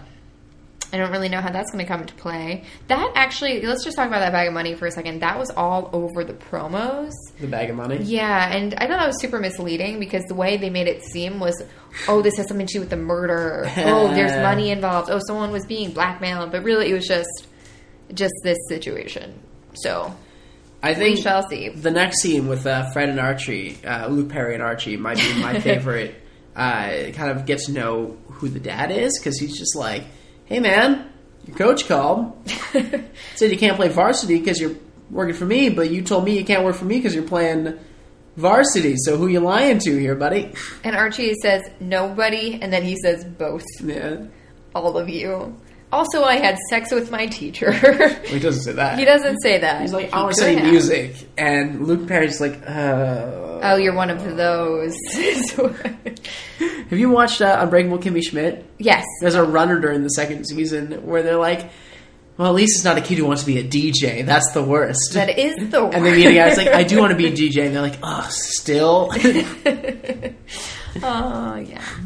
so, like, Fred's like, hey, man, you play football, you get into college, you go to business school, you graduate, you come back, you run the company with me, and you're set for life. Uh, Which is a very parent thought process, right? This will help his son, I is think what he all, the, all of these shows are, encour- are have parents that encourage their kids to do exactly what they did when they were younger, like do like the whole business or take the even easier path to the thing they're doing. Right, and I don't know if that's realistic because I feel like a lot of people from small towns would want their kid to maybe go on to greater things, but then again, I'm not really from that kind of a town. Like, I don't really know. I don't know. You're not really from that town, so what do you feel about this conversation between Fred and Archie? Fred like is like Archie, do what you got to do, but and I'll always support you. But I'm to tell you right now, I don't think you're making a great decision. Yeah, no, Archie's kind of being a dick. Well, he doesn't actually even say you're not making a good decision. He basically says you got to decide. you worthless piece of garbage. That's true. like they 'Cause- didn't say that. I But that's but by the end of the episode, Archie's like trying to balance all three things. what a dumb idea. He's Archie's gonna, dumb. you're gonna fall apart. Maybe needs to borrow some of Betty's Adderall for this situation, which should would be a really good uh, like plot in a future episode. Yeah. yeah. Although not a great line is when he's like, "The choices you're making now are the most important of your life." Mm. Like he's a sophomore in high school. That's simply not true. Inaccurate. When you choose your college, that's kind of important one. But Yeah, when you choose your business school so that you can go and work construction in the company that your dad already owns, why would he go to business? Like that's the thing. It's like I don't understand why his the logic is like it doesn't make sense. So he wants Archie to go to go play football to get a scholarship to business school so then he can come back home and do the job his dad was going to give him anyway even though he would have gotten it without playing football. yeah, That makes no sense. well, what are you gonna do? Uh, we get a scene with Betty at her house where she's like dancing some sweet music. And Oh my god, it was the cute. turns around and there's her mom. She's like, "What is that?" It's a, it's a cheerleading. I the thing that's kind of concerning. Mom is a cheerleading outfit. That's what it is. It's very obvious. Uh, the thing that's a little weird to me is that I feel like the mom would actually really like Betty to do cheerleading. It seems like very much like a her a her mom. She sees it as a gateway To now what? because because Polly was a cheerleader, and then that's when she found Jason, and that's when things fell apart. Oh, is that? I don't know if they actually said that she was a cheerleader, but it would make sense. Right. So Betty's like, I am not my sister, and I'm going to the dance with Archie Andrews. And also Veronica is not a real date. It's just Yeah, no, she uh she kind of bypasses that, and then suddenly she's she tells her mom, and she's like, "Wait, let me immediately put that together very quickly." Hermione Lodge's daughter, and she's like, "She's very nice, actually." She's, and her eyebrows are amazing. she's gonna fill mine in later. So they go to the dance, which is covered in photos of Jason Blossom. it is hilarious. It is so good. Oh my God. Jason Blossom seemed like the worst, right? Yeah. the worst. Uh, Veronica, Betty, and Archie. Veronica immediately likes like, cool, bye. I'll be over there. No, you two, uh, you two talk. Yeah, Archie is like it's not that he's not into it. I mean, he's not, but he's so like aloof. Distracted. Yeah, distracted. This spends the entire yeah. episode just so distracted from everything around him. Yeah, it's uh I don't know why Betty likes him. It's kind of like Betty's so interesting and like has so many thoughts and Yeah. she organized a book party for Toni Morrison and Toni Morrison gave her life advice. She doesn't need Archie. She has a cool girl best friend in Veronica who now that she has all this money, they can go shopping. Like play the long game. Instead, Archie's like, "Hey, give me one second. I gotta go talk to uh, Geraldine Grundy. It's very important. God, that's the least sexy name on the planet." Yeah, thank God she's like extremely good looking because that's Yeah. a name you don't come back from. So he like goes over there to uh, to Miss Grundy, and he's just like, "I'm "Just gonna lay this out. I'm not stalking you. We have secrets. That's not what matters right now. I want to make music, Uh, and I want you to give me a uh, uh, these uh, these lessons. What's the what's the word I'm looking for? Tutoring? Uh, yeah, I guess. tutor- music he says an, uh, a study though, like an individual study, Independent study. independent That's study. right, yeah. But like, he's kind of blackmailing her too, right? sort of. I mean, he's not really. I don't know if blackmail is the right word. He's sort of in, in reminding her that He that uses they, the word "not so indecent" proposal. which is not a good way to start out something that you don't want to seem shady. Right, but he says, I won't tell anyone about July 4th, like ever. Which makes it seem like he might say something if, If she, doesn't, say yes. So she's like, fine, we'll do it in the morning before before school starts. She'll try to get you credit, which I guess is cool. Ah, it, But that's not going to work. This is all going to fall apart. I yeah. Well, they're eventually going to like hook up in the room. Someone's Well, he's setting see. he's setting them up for disaster. I, I just feel like Miss Grundy could have been like, no. And then Archie could have gone to the principal and been like, hey, I hooked up with Miss Grundy over the summer and we heard this gunshot thing Yeah. and blah, blah. And she could have been like, that never happened. Archie's crazy. Yeah, but he's the male, and we it. live in this world.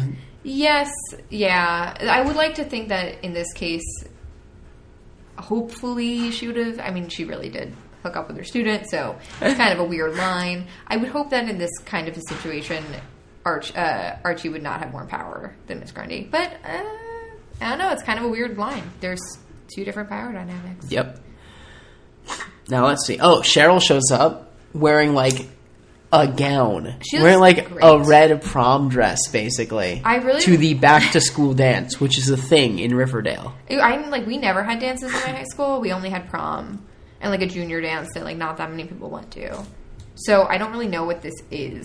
Like, I'm not used to these like sort of things, but um, it looks like expensive.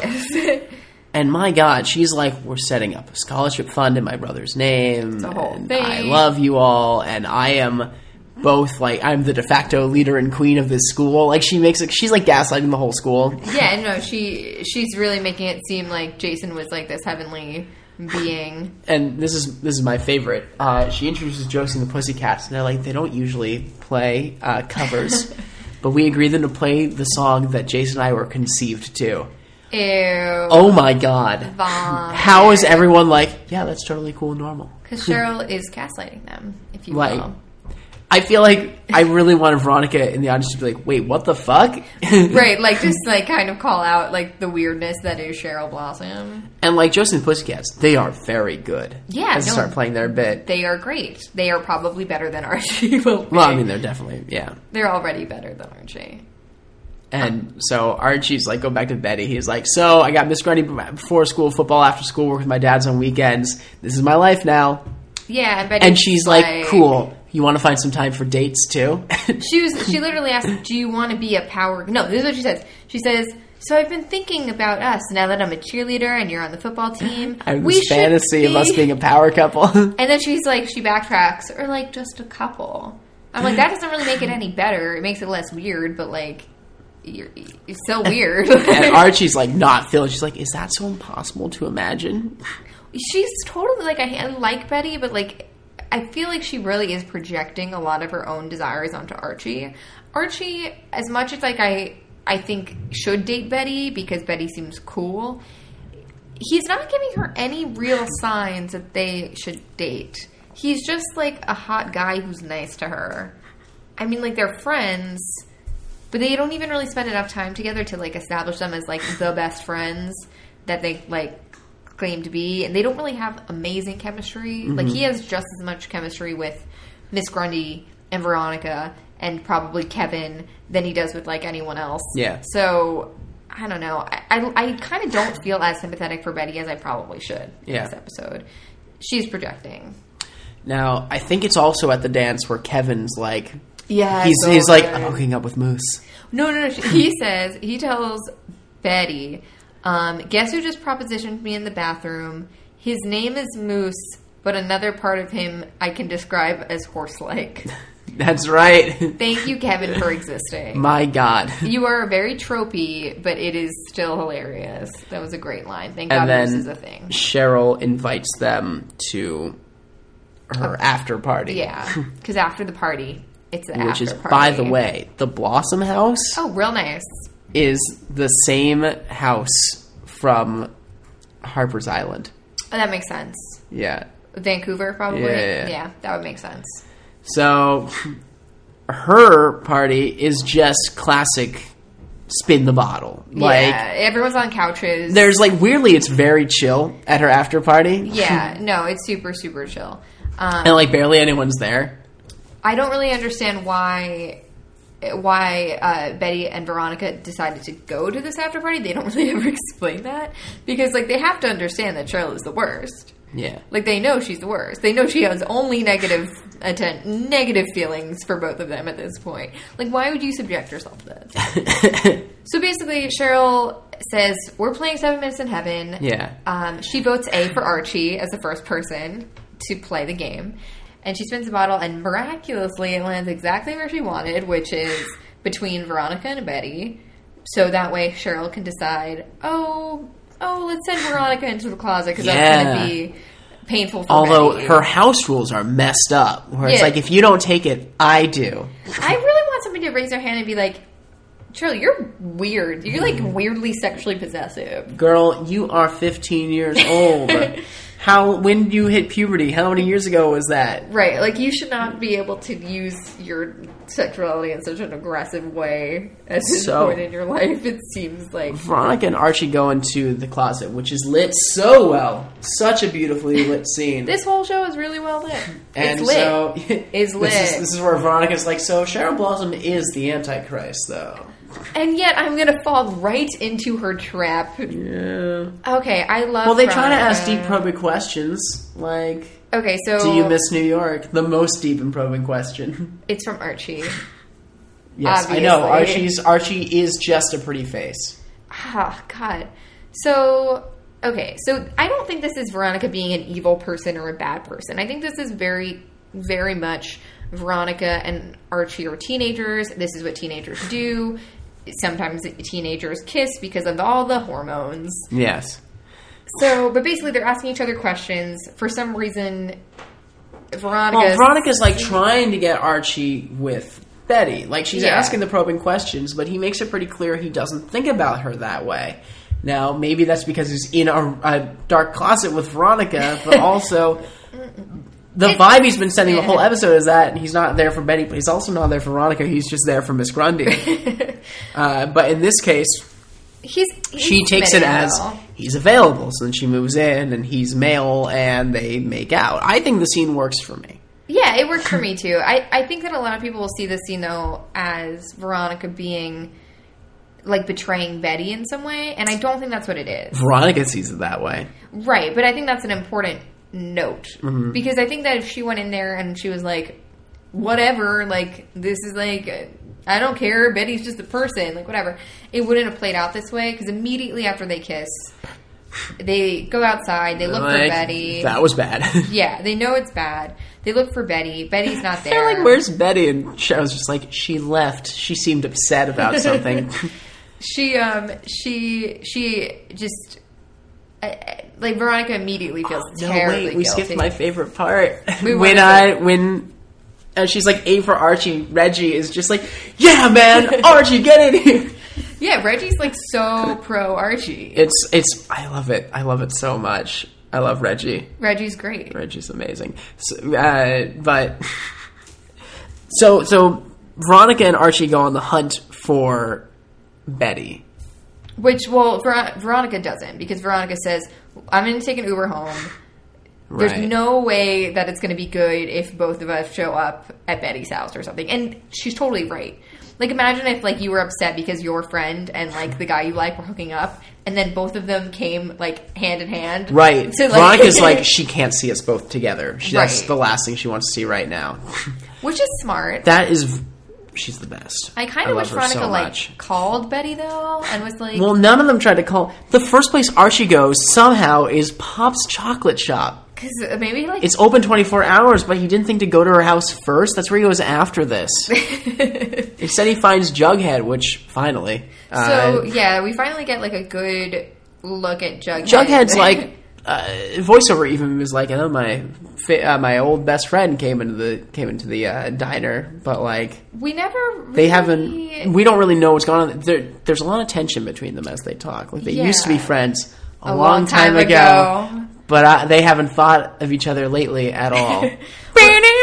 except, except it seems that Jughead really wants to be Archie's friend because he literally sits down and and uh, he's like, "Hey man, if you want to just make amends with Betty, you should just go talk to her." yeah, it would have worked with me. And then Archie thinks on this, and then instead of offering an apology or offering Jughead like any sort of, hey man, we should talk, but I'm gonna go find Betty, the scene just immediately cuts to him going to find Betty. If I was Jughead, I'd be like, no man, that was like a hint. Like you were in the diner with me. if he, if he pulled up, it seems like I don't feel like you were paying attention to what I was saying before. like I just say, I know that you're like dealing with this Betty thing right now, but like Yeah. our friendship. Uh, we get Veronica coming home to her mom, Oh, that's sweet. which like they're they're like a cool team. They're like Yeah, they're nice. All the kids and their parents, except for well Betty and her mom, are like on the same side. yeah, yeah, like. Fred's a little bit like Archie, get your shit together. Which But, is like, fair. Hermione is having as hard of a time as Veronica, if not harder. So like, I just like love the scene when Veronica puts her head on on Hermione's lap, and like Hermione asks her about the dance because so often with these like rich kids on TV, the parents always seem like so absent or so apathetic or so like toxic to their children that it was mm. kind of nice to see a scene where they're like, "Oh, we're like in it together," and we probably always were. yeah, So it's nice. that's why I'm still I'm gonna be I'm gonna be Veronica like all the way. Yeah, we'll we'll have to. I think every week we should have a. Well, is that pitting women against each other? Don't know. Probably. So Archie finds Betty either outside her house or outside his house. I'm honestly unsure which house is which, but I think it's her Oh, house. Her house. Well, yeah. next door neighbors, so it doesn't really matter. uh, and like she's like, I'm not going to ask. It was a party game, uh, but she does come around. It's like, do you love me? And he's like, I love you, but not like you want me to love you. Duh, because I've never indicated that's a Weird. This, when you grow up like this, like best friends, next door neighbors, it's sibling kind of love, not. not sibling like Cheryl and Jason. Fox. Yeah, yeah. Let me be very clear: normal sibling love that humans have for each other. whatever I really like this scene. I think it's really well done. I think it's really well done too, and I It's I an always awkward conversation. They play it as a very awkward conversation. Like we don't know what they're going to be tomorrow. Yeah, poor Betty. But it, well, okay. I guess I'm gonna analyze this moment in a grander sense right now. If Archie was, if if their gender roles were reversed, Yes. I kind of feel like that would have been a weirder scene. If it was like Archie asking Oh, if it were Betty. a boy asking her, Right. Yeah. And I'm trying to give it like the same sort of like like Archie doesn't really owe Betty romance. No. Like he really doesn't. He doesn't. I mean, I think Betty's We'd be much more scared if it were Archie being like, "Do you love me?" and Betty being like, "Not in that way." Right, Archie's like, "You're too perfect," which Yeah. proves that Archie doesn't know her that well. Right, I thought that too. I was like, but She hides her darker side from him. Because as much as they are friends, I don't think that Betty is really an authentic person to anyone. Mm-hmm. I think the closest she's probably came to like revealing her true self is is to Veronica, Yes. which is interesting. Yes. That's why I now ship Betty and Veronica. Yes. I kind of wish that kiss didn't happen because it was so unnecessary. But it was hot. But good- like, it was a good was kiss. It? Was it though? I liked it, but Oh, that's because I'm Team you? Veronica all the way right now. There's a lot of cool characters in Veronica, and the other, the only other character of the of is Veronica Mars. Boy, that's a lot of cool characters. There's a lot. Of, is Veronica's not that common of a name? No, it's not. Oh, then we get to Kevin and Moose. Yes, Kevin's like, "What do you want to do?" And Moose is like, so good. "Everything except kiss."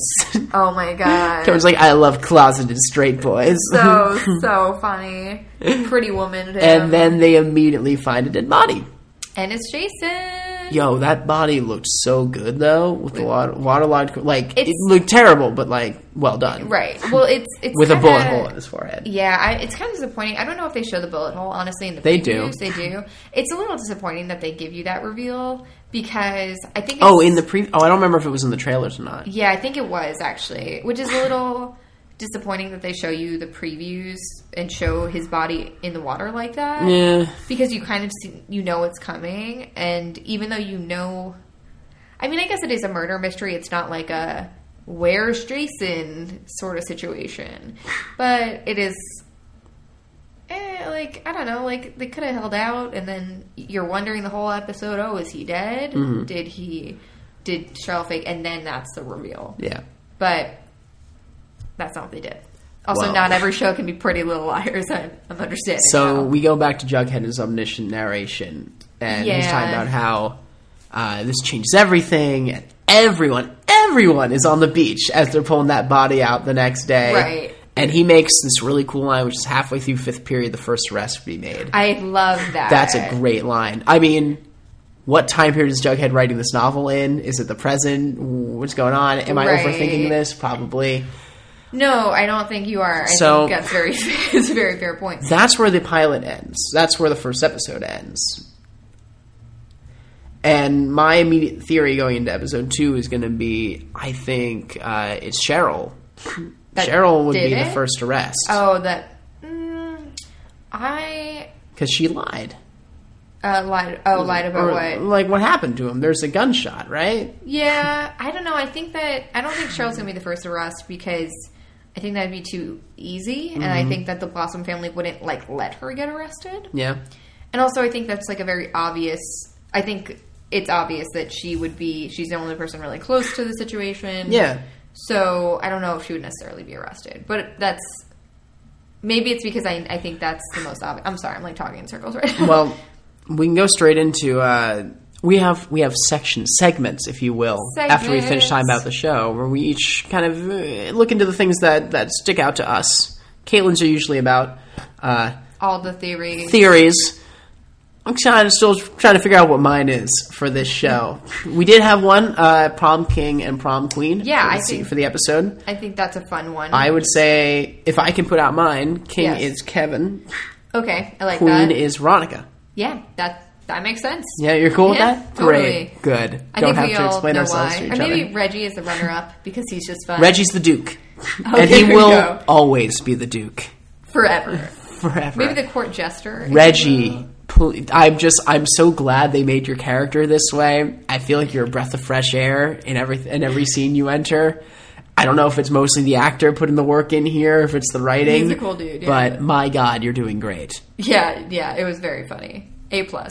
Mm-hmm. I'm sure you're very good at football as well, Reggie Mantle.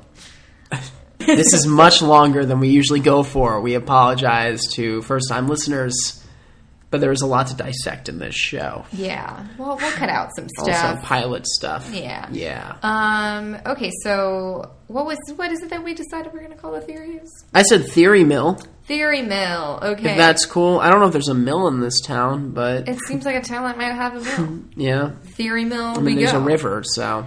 Okay. So first, You say Theory Mill as in here we. Never mind. no, no, no. I just said theory mill. Here we go. Okay. It wasn't supposed to rhyme. I thought you said Theory Mill we go. Theory mill we go. There we go. I like it. Um, okay, so I guess the biggest question should we just start with who killed Jason and why? I mean, that's the theory. That's really what we're asking. Yes. Okay. So We have no suspects. We have no information. We know there was a gunshot. It happened at 6 a.m., and the last person that we believe would see him was Cheryl because they went out on a canoe together. so here's my question. There's a gunshot on the 4th of July Yes. Okay. At 6 a.m. at 6 a.m. When did Cheryl and Jason go on this boat ride? At like 4 o'clock in the morning? I guess. I mean, why was why were Archie and Miss Grundy having sex on the beach at 6 a.m.? My my thought was that they slept over. Mm, probably. So that was the only that was the theory that I had. Or maybe they got up really early to not be seen, or they just spent like the whole night making out or whatever. But anyway, so What a night. here's my thought. I think that Jason wanted to fake his death, and Cheryl helped him do it. But Cheryl did not intend for Jason to really die.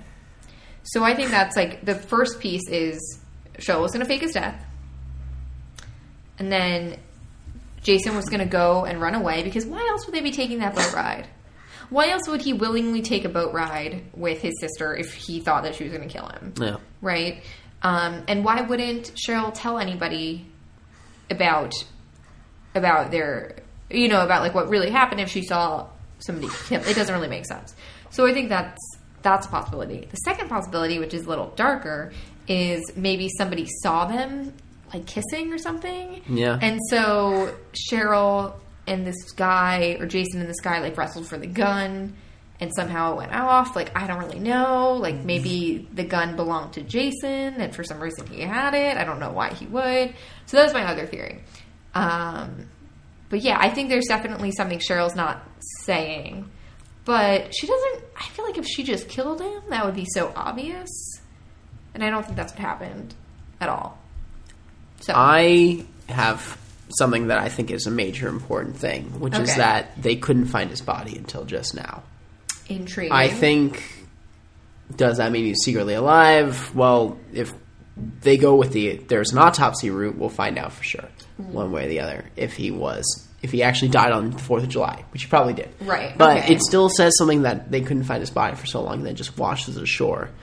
Did that happen naturally? I don't know why I'm overthinking this one aspect. No, but this is actually, you know, this is a good point that I didn't think about. would his body have been more decomposed if it was like outside for three months or in the water for three months? Did someone like were they holding on to his body? They released it now. Was this on purpose? Who's to say? Right. That's what I've been thinking Gross. about. So gross. I think I got an idea for a segment. Uh, we'll see if music is that big of a factor in the show. Best but music scene? top of the charts, best song in the show. It would be Joseph Pussycats. Their cover of uh, what song was that they played?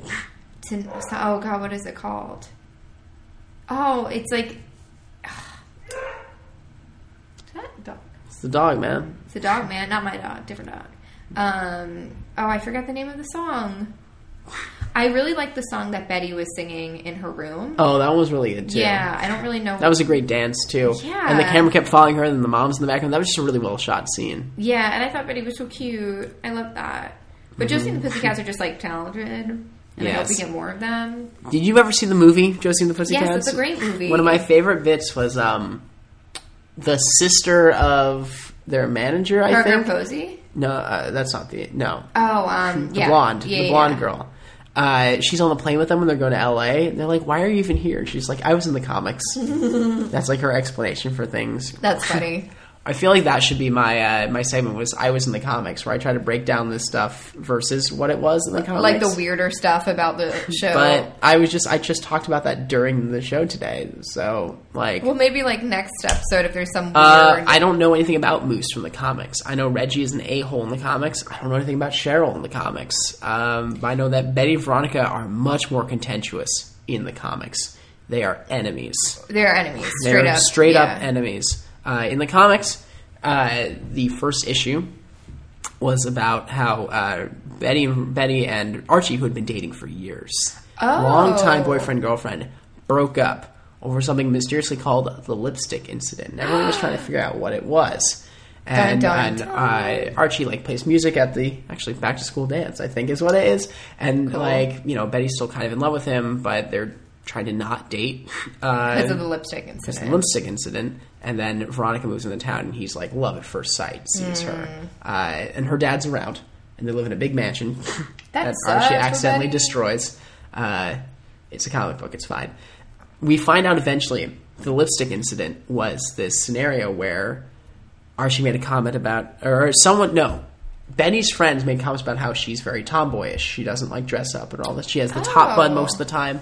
So they get her to really dress up for an average date with with uh, Archie, with like going to the movies or something. He ends up feeling super uncomfortable.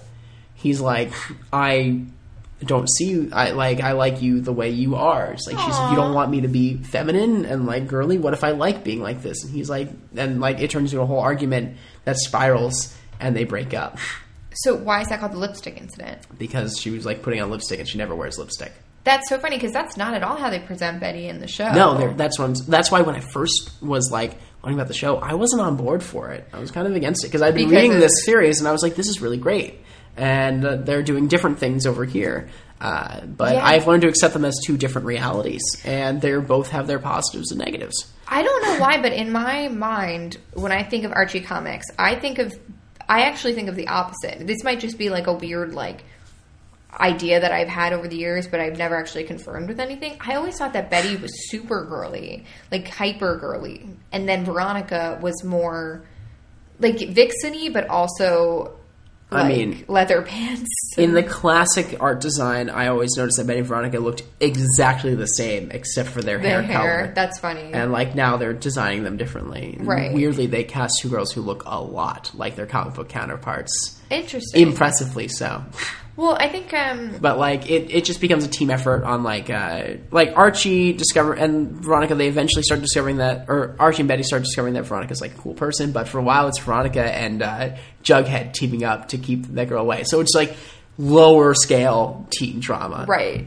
Is the whole comic.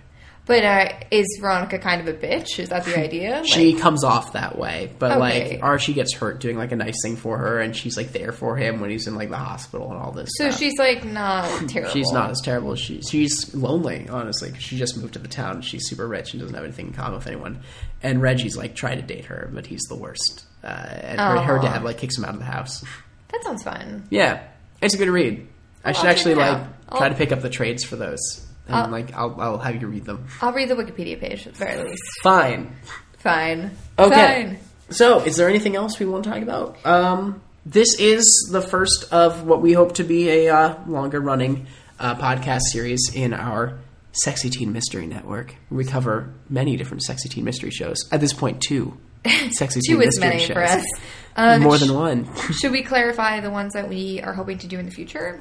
We want to do one for Famous in Love when that comes out. That's going to be on Freeform. Uh, it's from the same creator as Pretty Little Liars, so And that will be called Famous in Podcast. we think No, we'll come No, up with something so much better. If you guys have any suggestions for names, if anyone's read the books, something related to that, like this one, Riverdale Register, that's the name of the magazine or the, the newspaper in Riverdale. Uh, Do you like scary podcasts? Is a reference to when Ghostface asks uh, Sidney in the or actually Drew Barrymore in Yeah. the first Scream movie, "Do you like scary movies?" Uh, so we And like to have like a bit like that. just a good date question.